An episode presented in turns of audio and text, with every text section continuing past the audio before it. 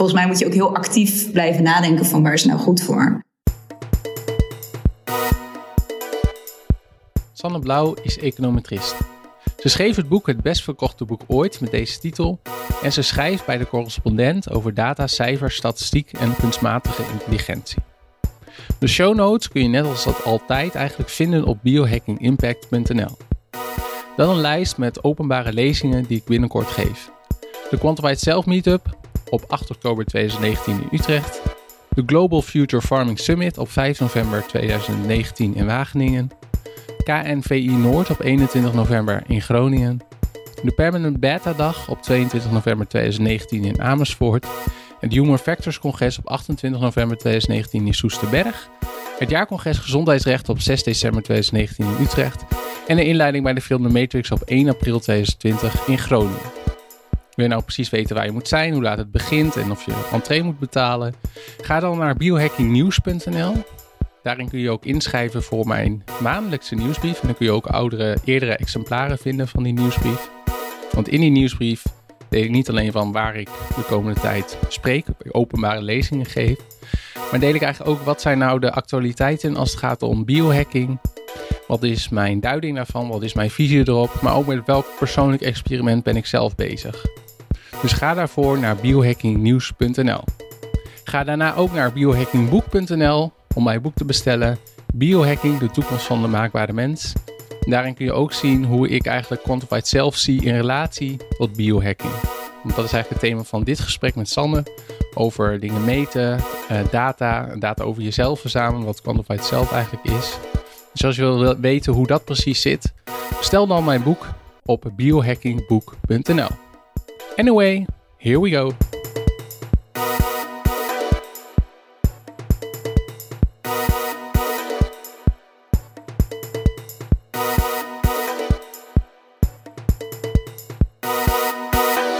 Sanne Blauw, meet je ook dingen aan jezelf?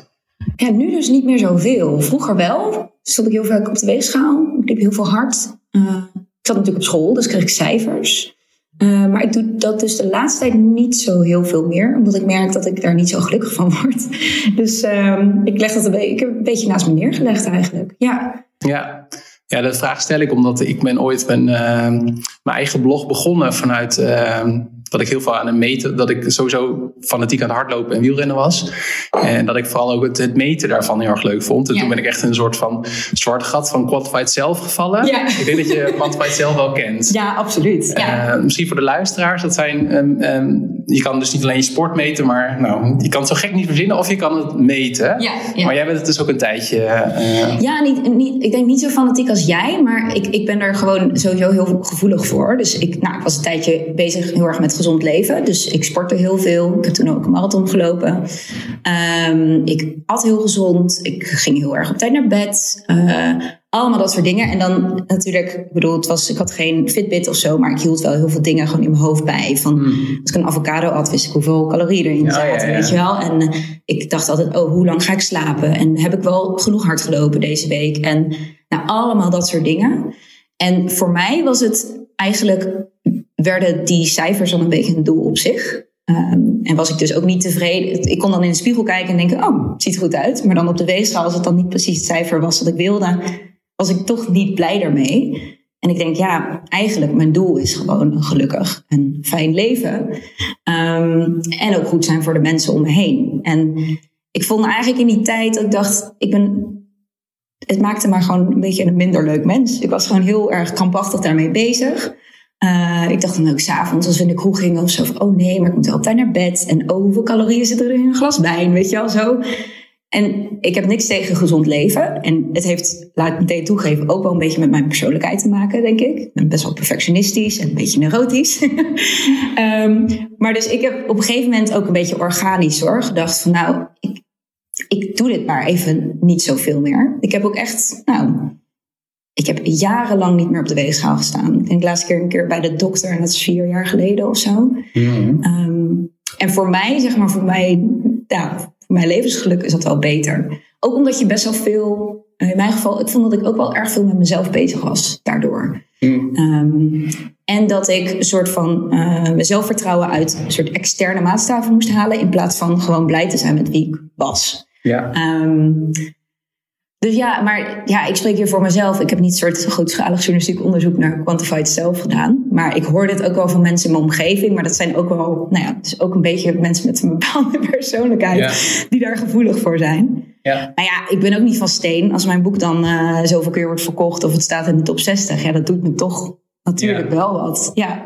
Ja, ja leuk. Ja, ik, ik organiseerde eh, in Nederland de Quantified Self meetups. En wat ik leuk vind om, om daarvan te zien, zeg maar, de afgelopen jaren, is dat er, ik merk dat er nog wel echt een hele trouwe groep is. Maar met name ook dat het nu heel erg wordt uh, in de wetenschap heel erg wordt gebruikt. En met name rondom gezondheid. Dus ja. wat meten mensen zelf en wat is het effect daarvan. Ja. Um, maar er is ook wel een grote groep die inderdaad iets is gaan meten en daar toch op een gegeven moment mee gestopt is. En ik merk ook wat jij ook zegt, dat ik zelf ook minder ben gaan meten in de Ja. verloop van tijd. Wat, wat, wat meet jij nog wel?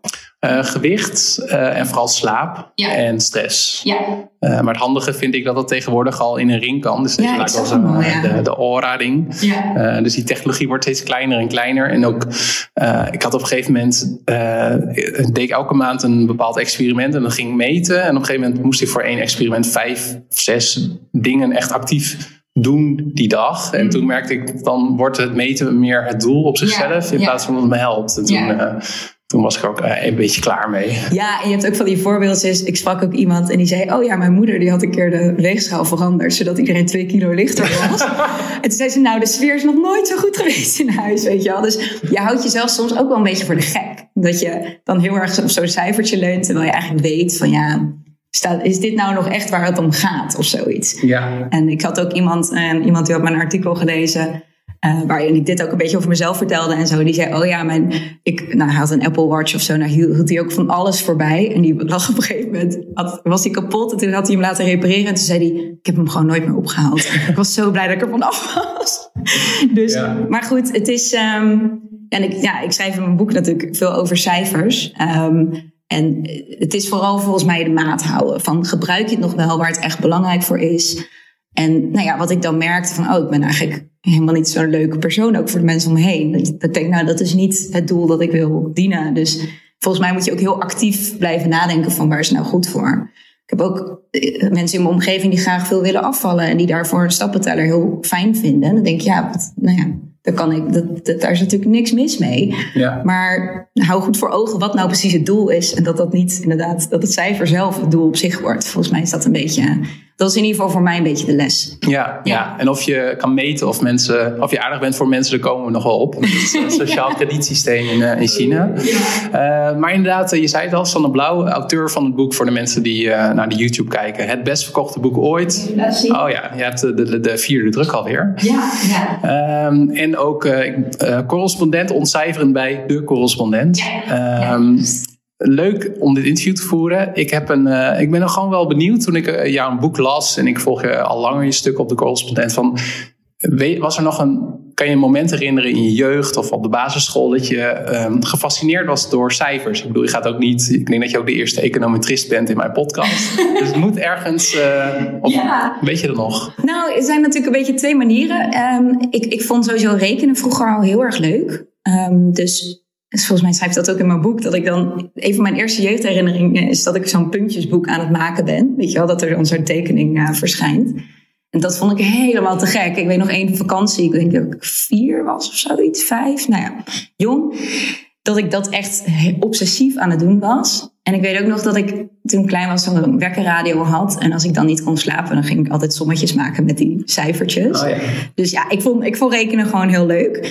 Um, maar de andere manier was, ja, ik, ik was ook gewoon een beetje obsessief met uh, schoolcijfers. Dat is natuurlijk een heel ander soort cijfer dan uh, rekenen. En, maar dat, um, dat hield me ook wel bezig. En ik was altijd eindeloos van, oh, wat is mijn gemiddelde? En wat moet ik dan halen om dat te staan? En uh, dus ook op die manier hielden cijfers me wel bezig. Dus ja. eigenlijk zowel de cijfernerd, maar ook een beetje de, nou ja, hoe zullen we het noemen, de, de meetstoornis. Ja. En uh, hoe het boek is verschenen, denk ik, na aanloop van dat je een aantal artikelen hebt had, over het thema had geschreven. Ja. En waar kwam dat? Uh, was er al een, een correspondent ontcijferen of kwam dat vanuit jou? Uh, en zo ja, waar kwam dat vandaan? Nou, ik heb econometrie gestudeerd, zoals je al zei, en ik ben daarna gaan promoveren. En voor mijn promotie heb ik zelf heel veel data verzameld, um, onder andere in Bolivia. Um, en op het moment dat je dat gaat doen, kijk, tot dan was ik, nou, net zoals veel van ons, gewoon een cijferconsument. Ik bedoel, als ik al cijfers moest analyseren, dan kreeg ik een Excel-file van mijn docent toegestuurd of zo. Um, en op het moment dat je echt achter de schermen gaat kijken, dan uh, zie je ineens hoe rommelig dat proces eigenlijk wel niet is. Je moet allerlei beslissingen nemen. Nou, ik deed uh, onderzoek naar geluk. Hoe meet je geluk? Wat voor vragen stel je? Ik bedoel, dat ik alleen al onderzoek deed naar geluk was al een keuze op zich natuurlijk. En ik weet nog heel goed dat ik daar, uh, nou, ik had daar meerdere ontmoetingen, maar uh, ik beschrijf daar eentje van ook uh, aan het begin van mijn boek. Um, met een vrouw die ik Goedenita heb genoemd, dat is een pseudoniem. Um, en, en ik begon haar vragen te stellen over haar geluk. En zij vertelde me zoveel daaromheen. En ik dacht, dit heeft allemaal met je levensgeluk te maken. Ze was heel arm, ze leefde in een carpita, in een tentje. Um, ze verdiende minder dan het minimumloon, omdat nou ja, haar uh, bazin, haar, die durfde ze eigenlijk niet te vragen, want ze zijn dan het sta ik weer op straat. Uh, we hadden hele gesprekken over de situatie in Bolivia. En daar liep ik eigenlijk een beetje tegenaan dat ik dacht, oh ja, ik heb heel erg, sowieso merkte ik dat ik heel veel vooroordelen had over haar. Want ik dacht, nou ja, die situatie in Bolivia, het, het, het ging over inkomensongelijkheid. Ik dacht, oh god, weet je wel, ze kan niet eens lezen of schrijven. Wat, wie ben ik om daar dan nog naar te vragen? Um, en ik werd ook heel erg geconfronteerd dus met mijn eigen vooroordelen. Um, maar ook met de beperking van die cijfers. Want ik dacht, hé, hey, maar uh, alles wat ze me hier vertelt heeft heel erg met haar levensgeluk te maken.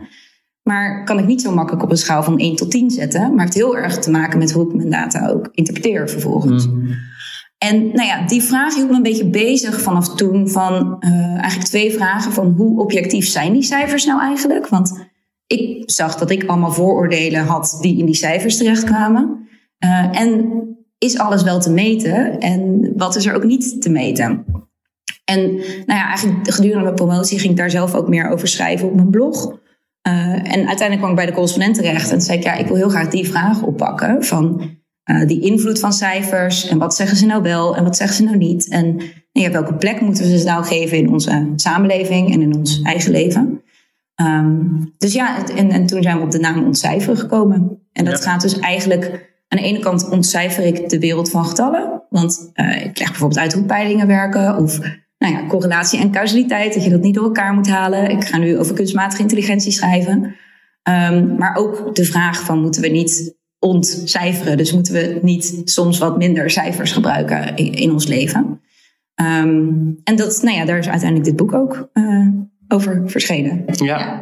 en ik ben nog wel benieuwd naar jouw proefschrift. Mm want je had al een beetje twijfels of een soort van innerlijke dialoog over van hm, is het wel oké en meet ik wat ik wil meten en doe het wel recht aan de situatie.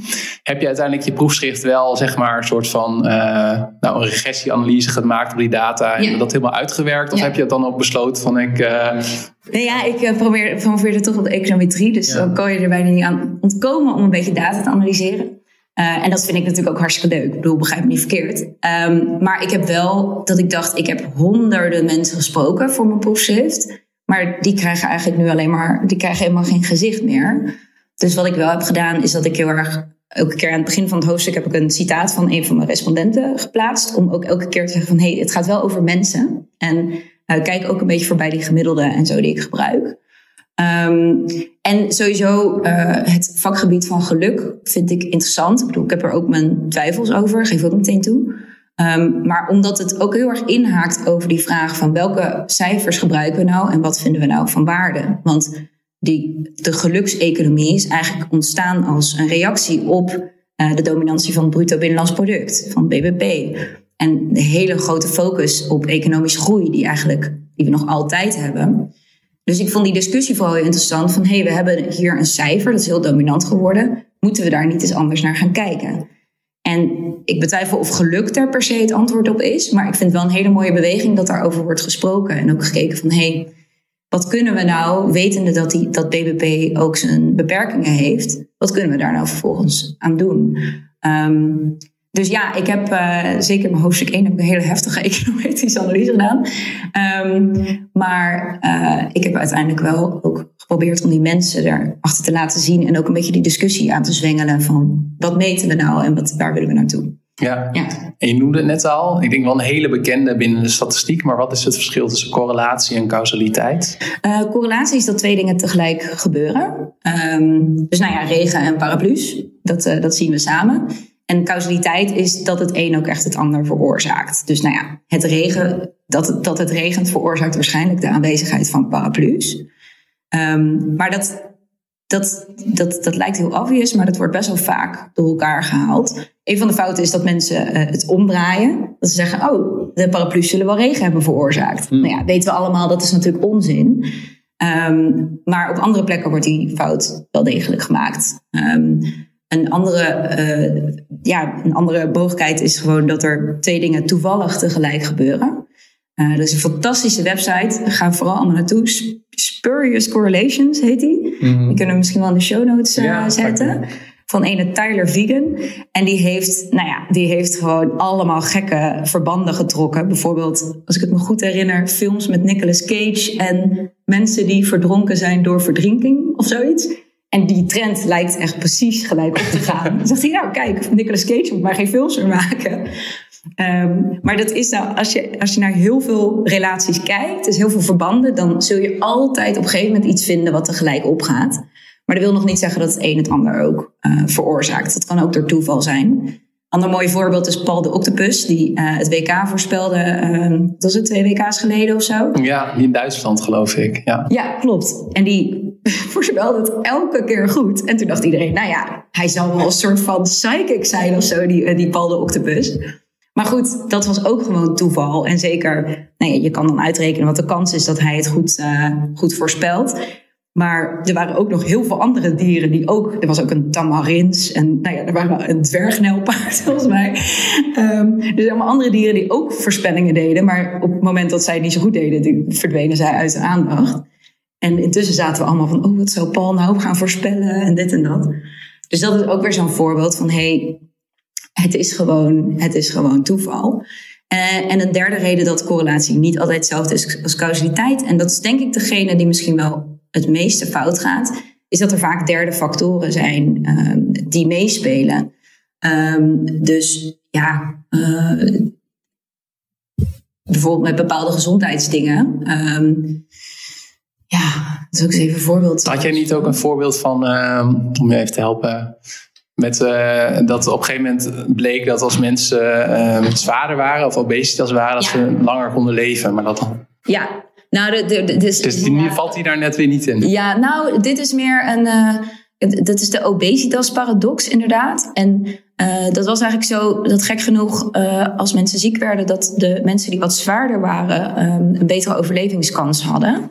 Um, maar er werd niet meegenomen dat als je ziek bent, je ook snel afvalt. Hmm. Dus ja, de, de, de magerdere mensen waren eigenlijk al zo ziek dat het al een soort van voorspeller was voor of ze uh, zouden gaan overlijden of niet. Ja. Um, dus dat was geen reden om te zeggen: Oh, dus obesitas is eigenlijk helemaal niet zo slecht voor je. Nee. Omdat ze eigenlijk naar een gek sample keken waar mensen die al heel ziek waren ook in zaten. Oh ja. ja dat is zo'n voorbeeld. Dus ook, er stond ook een keer in de krant: Als je je schaamhaar wegscheert, heb je meer kans op een SOA. Nou ja dat is ook dat je denkt, oké, okay, maar ja, wie scheert zijn schaamhaar weg? Waarschijnlijk iemand die wel seksueel actiever is dan als we even, mm. even grof genomen. Het gaat natuurlijk niet altijd op.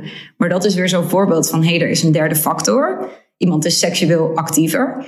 Uh, en daarom is de kans op SOA, op SOA hoger. Maar dat heeft niet per se met, het aanwezig, met de aanwezigheid van schaamhaar te maken, zeg maar. Nee, nee, nee. En dit gebeurt eigenlijk, je ziet dit heel veel gebeuren in gezondheidsnieuws dat er heel makkelijk een verband wordt gemaakt. En dan al vrij snel wordt geïmpliceerd van, oh, dus het een zal wel het ander veroorzaken. Uh, maar om echt te weten of iets het ander veroorzaakt, moet je vaak experimenten doen.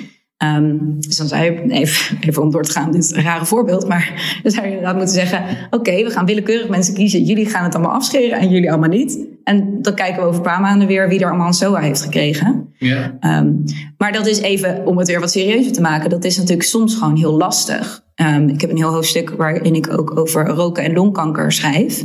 nou, een verband waarvan we intussen heel erg wel bijna allemaal aannemen dat dat inderdaad oorzakelijk is. Dat sigaretten roken inderdaad kan leiden tot longkanker. Of je daar een grotere kans op geeft. Maar ja, doe dat maar eens in een experiment. Zeg maar eens, oh, jullie eh, gaan willekeurig allemaal roken en jullie niet. En dan kijken we over twintig jaar wie er nog leeft. Ja, dat kan, dat kan natuurlijk niet. Wat vervolgens weer koren op de molen was voor de tabaksindustrie. Die de hele tijd kon zeggen, nou ja, we weten het niet hoor, want we kunnen geen experimenten uitvoeren. Ja. Dus ja, die correlatie-causaliteitsvraag, het klinkt zo op het eerste gezicht als een beetje een nerderig niche onderwerp, maar je ziet het wel echt op heel veel plekken terugkomen. Ook in de klimaatdiscussie, discussie over vaccinaties. Uh, nou ja, roken en longkanker zijn allemaal grote onderwerpen die daar wel uh, ja, die daarover gaan. Ja, hoe kan het dat wij eigenlijk als mens uh, in de algemene zin uh, niet zo goed zijn in statistiek? Behalve uitzonderingen zoals, zoals jij. Maar ik, ik kan me herinneren, want je hebt ook wel eens van die vragen van... Uh, je hebt 20, uh, of een, 20 uh, rode ballen en 20 witte ballen in een bak. En dan ja. wat is de kans? Nou, ik zit er altijd naast. Mm -hmm. Ook een soort van... Ehm, Volgens mij is denken... Um, nou, ik ben altijd bang met evolutionaire verklaringen. Want ik weet daar te weinig van. Maar um, we zijn natuurlijk... De mens is best wel een zwart-wit denker. Van, je denkt niet... Even ik hoop dat dit over evolutionaire voorbeeld klopt. Want, uh, nou ja. Maar van, oh, nou, er is 30% kans dat daar een leeuw in de bosjes zit. Weet je wel? Je denkt gewoon, nee, rennen. Het is gewoon een 1 of een 0, zeg maar. Om het even, even in cijfers te zeggen. Het is binair. Um, en denken in kansen is gewoon heel moeilijk. Omdat het volgens mij best wel tegen onze intuïtie ingaat. Um, we denken al heel vaak van, of het is wel zo, of het is niet zo. Uh, en ik, dus ik denk dat dat dat een van de dingen is die moeilijk is. En dat blijft ook moeilijk, hè? want um, ook, ook professoren in de statistiek hebben ze trappen soms nog. Nou ja, Daniel Kahneman en uh, Amos Tversky hebben daar heel veel onderzoek naar gedaan. En Kahneman heeft ons Vuilbare Denken geschreven, vrij bekend boek.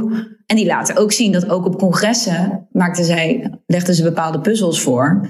En daar, stap, daar, daar, dus daar stonken ook uh, statistische masterminds stonken daarin. Dus Um, ja, neem het jezelf ook niet te veel kwalijk als je erin trapt, zeg maar. Ja. Um, en wat hij ook zegt, en wat Kahneman ook zegt, is: ja, je hebt een systeem 1 en een systeem 2. Systeem 1 is heel erg je gut feeling, je snelle intuïtieve denken. Uh, soms is dat heel handig, maar soms bij dit soort dingen stinkt die ook in een bepaalde puzzel. Terwijl als je ietsje langer nadenkt, dan denk je al sneller: oh ja, wacht eens even. Volgens mij zit het toch anders. Dus ik denk dat dat wel een andere verklaring is. Dat we soms, als het op cijfers aankomen, misschien even iets langer moeten, er even op moeten kouwen voordat we uh, er echt een uitspraak over, over willen doen. Maar um, lange tijd, dat is ook wel een beetje een, uh, een, een verandering in mijn eigen gedachtegang. Toen ik begon met schrijven, dacht ik heel erg als ik het maar allemaal uitleg, dan komt het wel goed. Dus als ik maar uitleg hoe een peiling werkt en hoe uh, waar het fout kan gaan met grafieken en wat p-waarden zijn en I don't know what, um, dan komt het wel goed. Maar uh, cijfer, het gaat wel over meer dan alleen kennis van statistiek. Want als wij cijfers zien, dan speelt onze onderbuik ook heel erg een rol. Um, sommige dingen willen we ook graag geloven of willen we juist niet graag geloven. En um, nou ja, daar is ook, daar schrijf ik in mijn boek ook over, veel psychologisch onderzoek naar gedaan dat hoe wij feiten interpreteren heeft ook heel erg te maken met wie we zijn en welke overtuigingen we hebben. En dat gebeurt, ja, hoe goed je ook bent met cijfers, dat doe je ook. Dus volgens mij gaat het naast een beetje kennis van de basics van uh, statistiek, en dat hoeft helemaal niet zo heftig en ingewikkeld te zijn, moet je volgens mij ook vooral zelfkennis hebben en denken van, hé, hey, maar dit past heel goed bij mijn wereldbeeld. Wacht eens even. Dit, uh, voordat je het bij de koffiemachine aan al je collega's gaat vertellen, weet je wel, zoek eens even door. Kijk eens even wat er nog meer meespeelt. Um, dus ik denk dat het daarom ook, uh, ondanks uh, nou ja, statistieklessen en wat dan ook, dat het ook daarom fout gaat. Omdat het veel, ook een, iets psychologisch is. Ja, ja. ja. Ah, boeiend.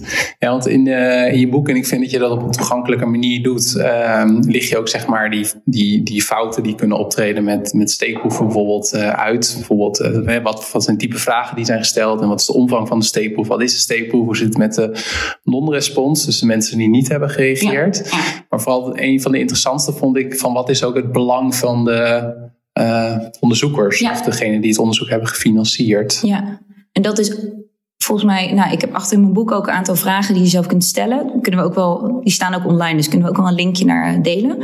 Um, maar dit is voor mij altijd de eerste vraag die ik mezelf stel als ik een cijfer zie. Van wie brengt dit de wereld in en wat is het belang hierbij? Um, en soms is dat een heel expliciet belang. Dus uh, nou ja, een, een, een, een, ik zeg even, ik zeg maar wat, de, de, de, de Vereniging van Melkveehouders uh, heeft een peiling gedaan over hoe lekker we Nederlanders melk wel niet vinden. Dan denk je, ja, ja, ja, jullie willen gewoon, jullie willen gewoon dat de melk wordt verkocht. Um, en soms is het ook implicieter um, en hebben mensen zelf niet eens per se door dat ze bepaalde dingen, uh, overtuigingen proberen te pushen.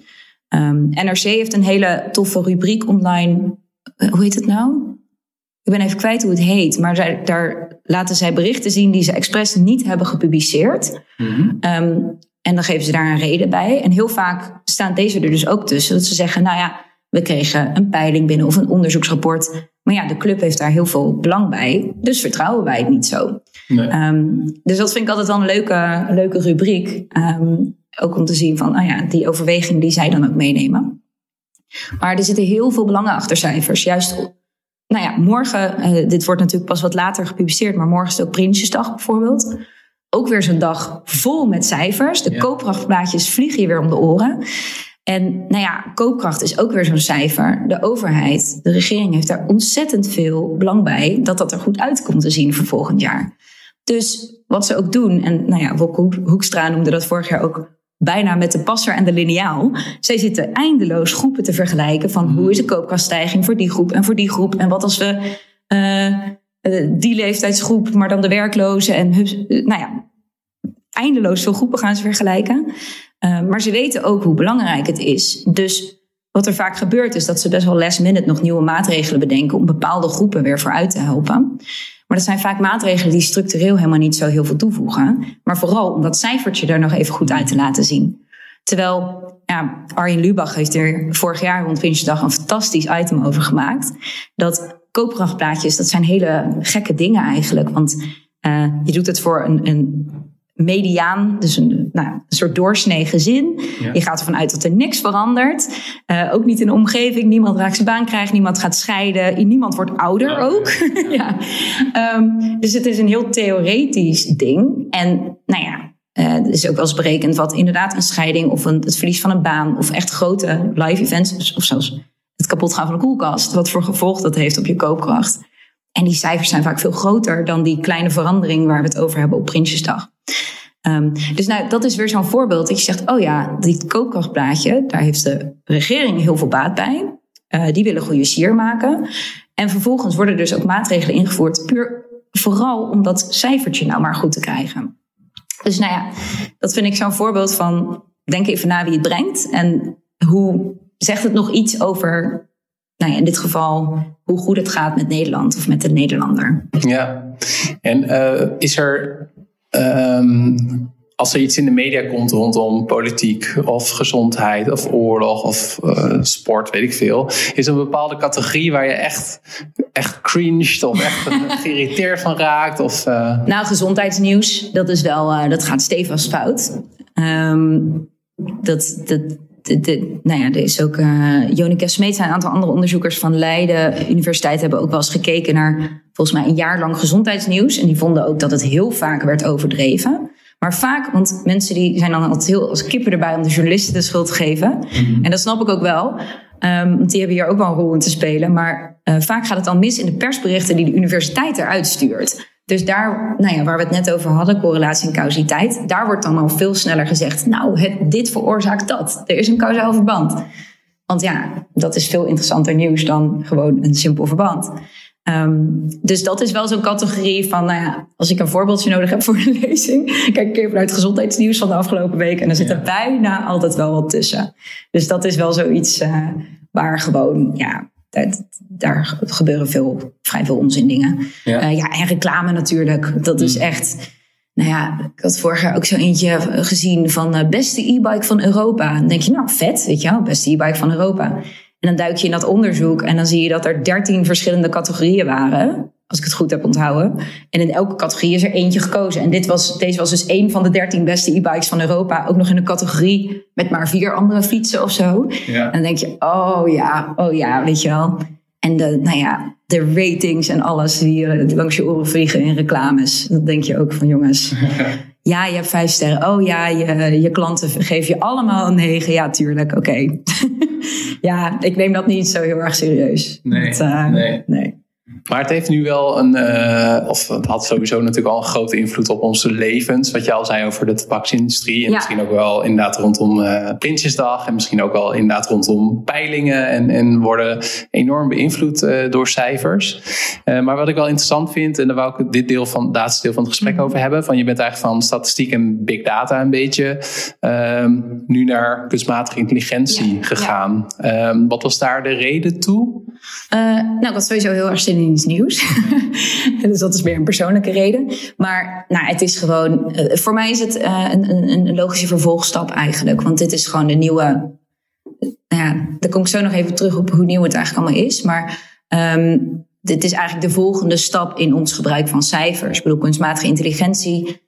Als je daarover leest nu, is het bijna allemaal machine learning. En machine learning is, nou, voor mensen die het niet weten, manieren om een machine zelf uh, iets te laten leren. Dus het herkennen van katten of honden of het voorspellen van weer. Nou ja, het kan van alles en nog wat zijn. Um, en grappig genoeg, ik begon daarmee en toen dacht ik, nou, het is hartstikke nieuw en het is heel heftig. En uh, nou ja, ik ben benieuwd. Dus ik ben afgelopen maanden met veel mensen, uh, in ieder geval in Nederland, veel mensen over AI gaan praten. Um, en dan hoor ik dingen langskomen en denk ik, hé, maar dit, dit heb ik in mijn studie gehad. Soms al in het eerste of tweede jaar.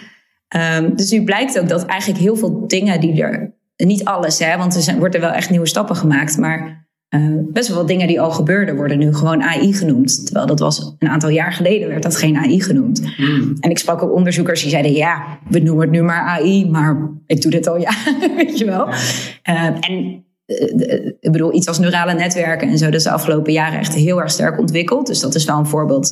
Nou ja, het was er al wel toen ik studeerde, maar hoe het nu wordt gebruikt, dus daar zijn wel grote stappen in gemaakt. Um, maar grappig genoeg kom ik, uh, hoe meer ik er weer over leer, juist meer tot de realisatie dat het eigenlijk gewoon een verlengstuk is van wat er al gebeurde. Um, het verschil is gewoon vooral dat er veel meer data is nu. Dus de methodes, neurale netwerken, het idee van neurale netwerken bestaat al veel langer. Um, maar het werkte nooit echt heel goed, omdat er gewoon niet genoeg data aanwezig was. En dat is natuurlijk van nu heel anders. Er worden hele grote bergen data verzameld nu. Um, dus ja, voor mij is het eigenlijk een hele logische vervolgstap. En je ziet ook weer dezelfde fouten uh, uh, ontstaan, uh, die eigenlijk al heel lang worden gemaakt. Dus nou ja, iets als correlatie en causaliteit. we hadden het er even over van als je maar naar genoeg verbanden kijkt, vind je altijd wel iets dat echt, nou ja, zoals statistici dat zeggen, significant is. Dus dat er statistisch gezien een verband is. Maar ja, big data is wat er heel vaak gebeurt met big data en met nou ja, uh, modellen die daarop los worden gelaten, is dat er naar verbanden wordt gezocht. Nou ja, als jij weet ik veel hoeveel variabelen hebt, vind je altijd wel iets wat met het ander te maken heeft. En wat je nu heel erg ziet met uh, kunstmatige intelligentie, is dat er helemaal niet meer altijd uh, wordt gekeken, of het kan vaak niet eens, waarom er dan iets uitkomt. Dus, nou ja, black box is natuurlijk een woord dat vaak wordt genoemd van er komt iets uit een, uh, nou ja, een neuraal netwerk bijvoorbeeld, maar we weten eigenlijk niet wat erin gebeurt. Um, en nou ja, daar wordt nu ook weer, dat vind ik, dat vind ik een hele mooie ontwikkeling. Er is nu, uh, zijn veel mensen bezig met explainable AI. Dus juist om weer het uitlegbaar te maken en te begrijpen wat er gebeurt. Um, maar goed, uh, ook hier zijn weer diezelfde fouten worden gemaakt. Zoals het door elkaar halen van correlatie en causaliteit. Uh, of zoals het gebruik, uh, nou ja, dat data onrepresentatief kan zijn. Dus je kan nog zoveel ratings hebben op, nou, voor een restaurant of voor wat dan ook. Maar alsnog is er ook een hele groep die niet meedoet aan dat soort dingen. Dus wat zegt dat dan nog over het cijfer? Dus ja, eigenlijk dezelfde fouten die al jaren worden gemaakt, zie je nu ook weer terugkomen. Um, en nou ja, wat eigenlijk denk ik voor mij de belangrijkste les van mijn boek, is dat cijfers nooit objectief zijn. Want het is mensenwerk, er zitten mensen achter. Dat leerde ik al toen ik zelf aan de slag ging met cijfers. En dat, uh, nou ja, dat zie je een beetje als je een wereld achter de cijfers duikt. Maar dat is met kunstmatige intelligentie natuurlijk weer zo. Ik bedoel, je wil altijd iets optimaliseren. En uh, of je Google bent, of je bent de overheid, of wat dan ook. Dat zijn bepaalde keuzes die je moet maken. Dus uh, een voorbeeld geven van YouTube bijvoorbeeld. Die wil jou iets aanbevelen, zodat je maar zo lang mogelijk blijft kijken. Ja. Dat zou een heel ander, het, YouTube zou er heel anders uitzien als ze zeiden, nou we willen eigenlijk uh, jou een zo gebalanceerd mogelijk informatiedieet voorschotelen. Ik zeg maar wat. Um, en dat zijn allemaal subjectieve keuzes. En die zullen er ook altijd zijn, want je moet altijd het ergens voor gebruiken. En het doel, dat wordt toch uiteindelijk door mensen gekozen. Um, en dat is een les die ik in mijn, of dat is iets wat ik in mijn boek heel erg benadruk, maar die volgens mij met kunstmatige intelligentie net zo goed heel erg opgaat. Van waar gebruiken we het nou voor? En wat voor keuzes zitten hierin? En wie werken eraan? En wat zijn hun blinde vlekken en hun overtuigingen? Um, dus ja, nou ja, lang verhaal kort. Volgens mij is het een heel logische volgende stap om hier over te gaan schrijven. Ja, ja. En weer een beetje terug naar mijn nerdenhartje. Want uh, ik, ben, ja, ik wil ook lekker Python uh, zelf leren, de programmeertaal. En uh, ik wil gewoon ook zelf ermee aan de slag. Ja. Dus ik vind het ook natuurlijk gewoon heel leuk. Ja, ik zet er graag kritische noten bij, maar het is ook wel vet. Er gebeuren ook hele toffe dingen. Ja, dus. want hoe moet ik dat dan zien? Want ik heb een uh, tijdje terug ook Jarno Duursma en professor Max Welling over, uh, over kunstmatige intelligentie geïnterviewd. En als je op YouTube gaat kijken, dan vind je ook uh, zeg maar visies van uh, Max Tegmark en Elon Musk. Die zeggen alles gaat veranderen door kunstmatige ja. intelligentie. Ja. is het allebei waar of allebei niet waar? Of? Ja, ik ben niet zo. Ik, ja, ik durf niet zo ver, ver in de toekomst te kijken. En ik heb natuurlijk wel aan veel mensen gevraagd. Um, ook juist mensen die er echt mee werken. En ik, ik vraag dan ook van, nou gaan we general AI krijgen? Dus, uh, precies, superintelligentie. Wat we nu hebben, uh, de, de, AI die we hebben en die goed werkt, is altijd gaat over een hele beperkte taak. Dus het winnen van een spelletje Go of het herkennen van mensen op een foto of wat dan ook. Um, en iedereen zegt, nou ja, hm, het, zal, het, het duurt nog wel even. Um, over zelfrijdende auto's hebben nu een aantal autofabrikanten zelf ook gezegd van nou, onze ambities waren veel te hoog. Het is veel moeilijker dan we hadden gedacht. Um, maar goed, wat er uh, gaat gebeuren, dat vind ik lastig om te zeggen. Want de toekomst voorspellen zijn mensen over het algemeen niet super goed in. En ik ook, ik, ben, ik behoor daartoe, tot die mensen die. Um, maar wat veel mensen juist zeiden is van, ik ben niet bang voor de toekomst. Ik ben bang voor wat er nu al gebeurt. Hm. Er vliegen nu al drones rond die dingen doen. Uh, in China wordt nu al uh, ontzettend veel facial recognition ingezet. Dus zij zeiden, ik ben niet bang dat op een gegeven moment, nou ja, of het dan een robot mag zijn of hoe het er dan ook uitziet. Volgens mij, als er superintelligentie komt, ziet het eruit op een manier die wij niet eens nu kunnen bedenken. Uh, maar zij zeiden, er gebeuren nu al dingen waar we ons zorgen over moeten maken. Ook, ook in Nederland, ook in andere landen. Um, dus ik vind dat een veel interessantere vraag van wat is er nu aan de hand? En wat me ook wel bezighoudt is heel erg de retoriek om kunstmatige intelligentie heen het is ook, nou ja, dat, ik heb je gesprek met Jarno ook uh, geluisterd. En daar ging het ook over nou, de macht van een buzzword. Uh, AI is gewoon een hype. Het is sexy. Uh, heel veel bedrijven zeggen dat ze iets met AI doen. En soms is het dan ook, dan kijk je iets verder en denk je, nou, dit is gewoon, je zit gewoon in een Excelletje wat dingetjes te doen. En dat noem je al AI. Ja.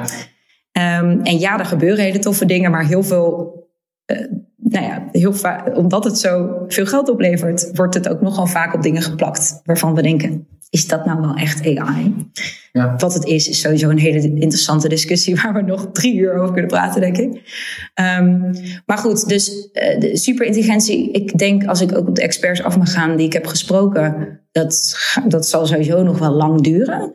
Um, maar ik denk vooral laten we uh, kijken naar wat de mensen doen met uh, de AI-technologie die er al is. In plaats van bang zijn voor een soort extern wezen dat ons gaat overnemen. Uh, kijk nu even om je heen, want nu gebeuren er heftige ontwikkelingen.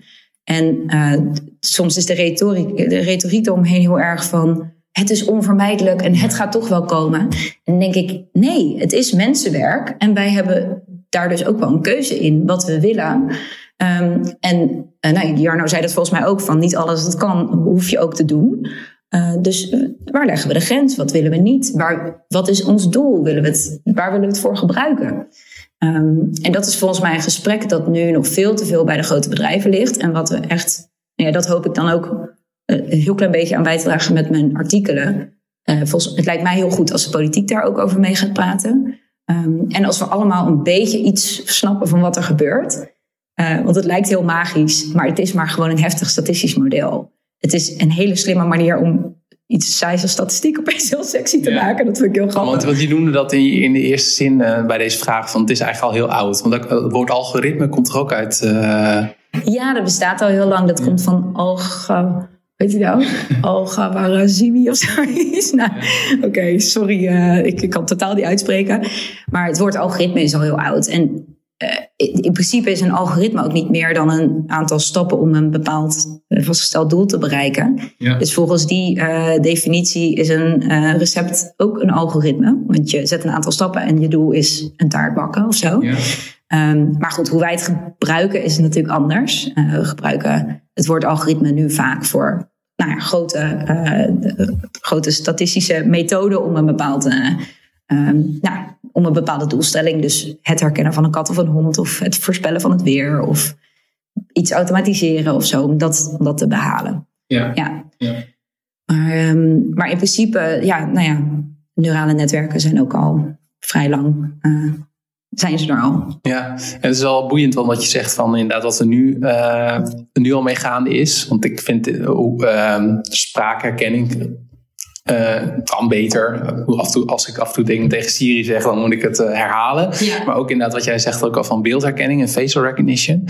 En we hadden het in, helemaal in het begin ook over uh, ook je geluk meten. En dan mm. refereerde ik al een beetje aan het sociaal kredietsysteem in China. Ja. waarin ze dus ook schijnbaar ook voor een bepaalde minderheidsgroep ook dat willen inzetten. nou, om ze te volgen in combinatie ook met DNA-data en dat soort dingen.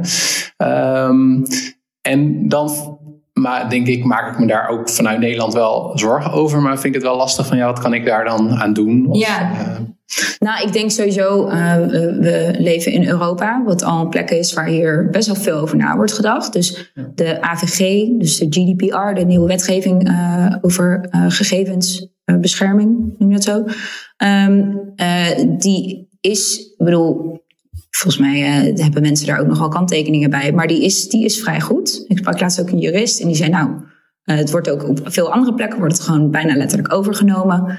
Um, dus dat, de, er gebeurt al wel iets. Maar ik denk wel um, dat we daar ook. Uh, ja, dat is natuurlijk op een heel hoog niveau, hè, op het politieke niveau.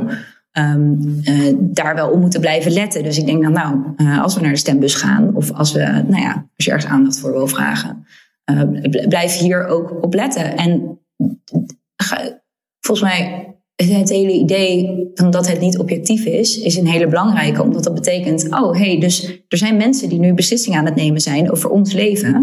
En daar wil ik over meepraten. Um, maar goed, een deel van mijn zoektocht nu ook, ik ga dus de, vrij lang denk ik uh, nu over AI schrijven, is ook dit. Van wat, wat kun je nou zelf doen? Ja. Um, maar een van die dingen is natuurlijk gewoon ja, opletten op hoe je eigen data wordt, uh, hoeveel je zelf weggeeft. In hoeverre je daar nog invloed op hebt. Maar je kan natuurlijk makkelijk cookies uitzetten. Je kan zelf kiezen voor een bepaalde browser. Um, je kan zelf kiezen voor een bepaalde zoekmachine. Het zijn allemaal uh, wel keuzes die je kunt maken. En dat heeft heel erg met AI te maken, omdat AI gedijt bij veel data. Dus uh, bedrijven die AI-modellen willen ontwikkelen, willen heel veel data hebben om het maar te kunnen trainen.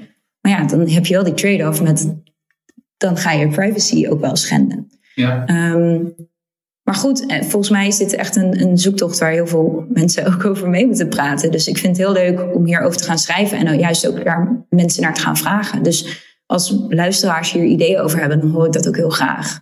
Um, want ja, het, het, is, het is, we zitten in een gekke nieuwe tijd. En daar moeten we ook een soort nieuwe ideeën over kunnen ontwikkelen. Ja, ja. ja. ik vind het wel interessant wat je, wat je zei, van dat er veel overlap is tussen uh, waar je eigenlijk eer, eerder over schrijft. En overlap en ook de, de type fouten of de type, ja, hoe noem je dat? Dat wordt misschien uitvergroot ook in, in een tijdperk van kunstmatige intelligentie en algoritmes eigenlijk. Ja. Ja, ook weer, um, zeg maar, er zijn best veel dingen die we niet kunnen meten. En dan zoeken we altijd proxies. Um, uh, en dat is prima, maar nou ja, laten, ik, ik schrijf in mijn boek ook over, over intelligentie bijvoorbeeld. Hè? Ehm, intelligentie is een heel vaag concept en er is eigenlijk nog steeds niet een eenduidige uh, definitie voor. Uh, maar we hebben wel op een gegeven moment een IQ-test gekregen. Vind ik echt niks mis mee, want nou, psychologen gebruiken het ook vaak voor bij, uh, bij diagnose en zo. Um, maar op het moment dat je IQ als synoniem voor intelligentie gaat zien en vergeet dat die IQ-test maar een momentopname is, dat het naar een heel beperkte vorm van intelligentie kijkt, dan krijg je volgens mij een probleem. En ik denk dat dat uh, ook op de loer ligt, juist met technologie, omdat de afstand tussen degene die het cijfer gebruikt en de mens die wordt gemeten is zo groot. Je niet meer kan zeggen, ja, maar hè, dit cijfer kan niet kloppen, want uh, Jantje die, uh, die is veel slimmer dan we, nu, dan we nu denken of zo. Ik zeg maar wat. Um, dus volgens mij moeten we dat niet vergeten, dat, um, dat we heel vaak proxies gebruiken en dat die niet altijd kloppen met de werkelijkheid. En volgens mij, mensen die veel met cijfers werken, weten dit. Um, maar vaak hun managers of hun bazen of de politici, die vergeten nog wel eens dat de cijfer ook maar, het is maar een benadering. En het is maar een abstractie van een beetje een rommelige wereld, die, waar we een soort van grip op proberen te krijgen. Ja, ja. en waar, waar wij als, als consument of als burger um, uh, dan ook op een gegeven moment mee geconfronteerd kunnen worden. Van uh, een bekend voorbeeld, hè, computer says no. Of uh, ja, ik ja, een bepaalde ja. gerechtelijke uitspraak op het moment dat we daar robots voor, voor gebruiken. En dat je dan helemaal geen idee hebt meer waar dat vandaan komt. Precies, precies ik, ja, ik, nou ja, goed, dat heb je ook met, met de grote platforms. We hadden nu uh, in mijn, mijn boek, uh, mijn audio, ik heb een audioversie van mijn boek gemaakt en die wilden we in de Apple Podcast zetten. En we kregen maar dat kanaal niet gedaan. En elke keer zeiden ze: nee, sorry, nee, sorry. En dat je denkt, ja, maar wat doen we nou fout, weet je wel? En uiteindelijk bleek het dat één tekstje overal was gekopieerd en dat mocht niet of zo. Maar dat is zo frustrerend. Um, en nou ja, dat, dat, ik denk op de lange termijn is dat ook niet houdbaar. Want dat pikken mensen gewoon niet. Dat hoop ik in ieder geval. Um, maar het is wel een probleem dat het vaak een soort van de wat kwetsbaardere mensen in de samenleving al zijn. Die vaker met dit soort problemen te maken krijgen. Dus die geen lening krijgen omdat ze een bepaalde score ergens hebben staan. Of uh, die worden ontslagen omdat een bepaalde uh, rating niet helemaal klopt. Of, was, of wat dan ook. Dus volgens mij moeten we wel heel erg oppassen dat we niet, dat we ook wel de mens in de loop houden, zeg maar. Uh, om dit soort gekke beslissingen wel te voorkomen. Ja. ja. ja. En we begonnen het gesprek met uh, het meten van geluk. Ja. Uh, wat maakt jou eigenlijk gelukkig? Behalve schrijven over. Behalve schrijven. Of is dat juist, juist dat neurde, is het wel, wat jou wel gelukkig maakt? Nou ja, mijn, mijn familie maakt me heel gelukkig. En, en mijn vrienden. Um, wat ik al zei, ik vond het toen ik zoveel met die cijfers en zo bezig was, uh, zag ik dat juist een beetje over het hoofd, zeg maar. Van hoe leuk is het wel niet om met je vrienden uit eten te gaan, of met je familie, of iets leuks te doen, of wat dan ook. Ik word daar echt uh, heel gelukkig van. Het is nu maandag en ik heb weer net een heel leuk weekend gehad met leuke uitstapjes en zo. En denk, ja, dat doet me echt heel goed. En dat, nou ja, ik weet niet hoe ik dat zou moeten meten, maar uh, uh, dat maakt me heel blij. Ja. ja. En uh, je hebt al een paar dingen genoemd, maar eigenlijk een soort van oproep aan de luisteraar. Of als je hem of haar nog iets kan, zou kunnen meegeven. Eh, eentje die ik heb onthouden is van. Ga, in mijn woorden, ga na ook wat je eigen uh, achtergrond of perspectief is. En, en, en zie uh, een getal of cijfer of statistiek ook vanuit. Uh, als je denkt van hé, hey, dat komt mij mooi uit, dat je dan moet opletten. Ja, ja, is nog iets anders? nou ja, vergeet niet dat, er, dat het allemaal mensenwerk is. Dus denk niet dat AI een soort magie is. En ook cijfer, andere cijfers niet. Er zitten altijd mensen achter en die mensen zijn ook, net zoals iedereen, vuilbaar. Dus Um, denk niet dat het te moeilijk is voor jou of dat het een soort magie is en dat het uit de lucht komt vallen. Het is gewoon maar gemaakt door mensen. Dus wees er ook niet te bang voor en durf er ook over mee te praten. Laatste vraag. Mm -hmm in ieder geval jouw uh, nieuwsbrief, toch? Ja, zeker. Uh, maar de vraag is inderdaad, waar kunnen mensen jou uh, volgen en vinden? Ja, ik heb een wekelijkse nieuwsbrief. vind ik zelf heel leuk om te schrijven. Dus hopelijk jullie ook leuk om te lezen. die kun je vinden op core.s, dus C-O-R-R.s, slash cijfermail. Dus okay. core.s slash cijfermail. Ja. Um, ja, dat vooral. En daarin laat ik ook altijd weten als ik iets heb geschreven. Um, en ga vooral naar de correspondent, uh, decorrespondent.nl slash Sanne En daar zie je, zie je al mijn artikelen op een rijtje. Sanne Blauw, dankjewel voor dit gesprek. Bedankt, thanks.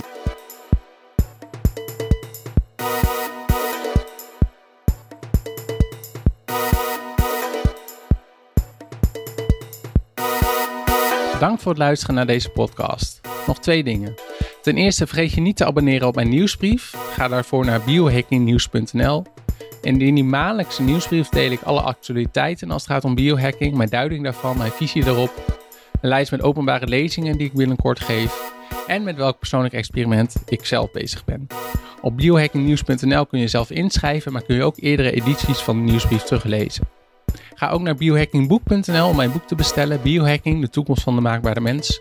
Waarin ik ook uitleg hoe ik de relatie zie tussen quantified self, wat gaat om meten, en biohacking, wat meer gaat om het verbeteren of aanpassen van het leven of van het lichaam. Tot slot is mijn vraag voor jou deze keer. Ben je na het luisteren van deze podcast, dit interview met Sanne, ben je vandaag iets tegengekomen in de media waarin gebruik werd gemaakt van statistiek en data, waar je nu toch anders naar kijkt?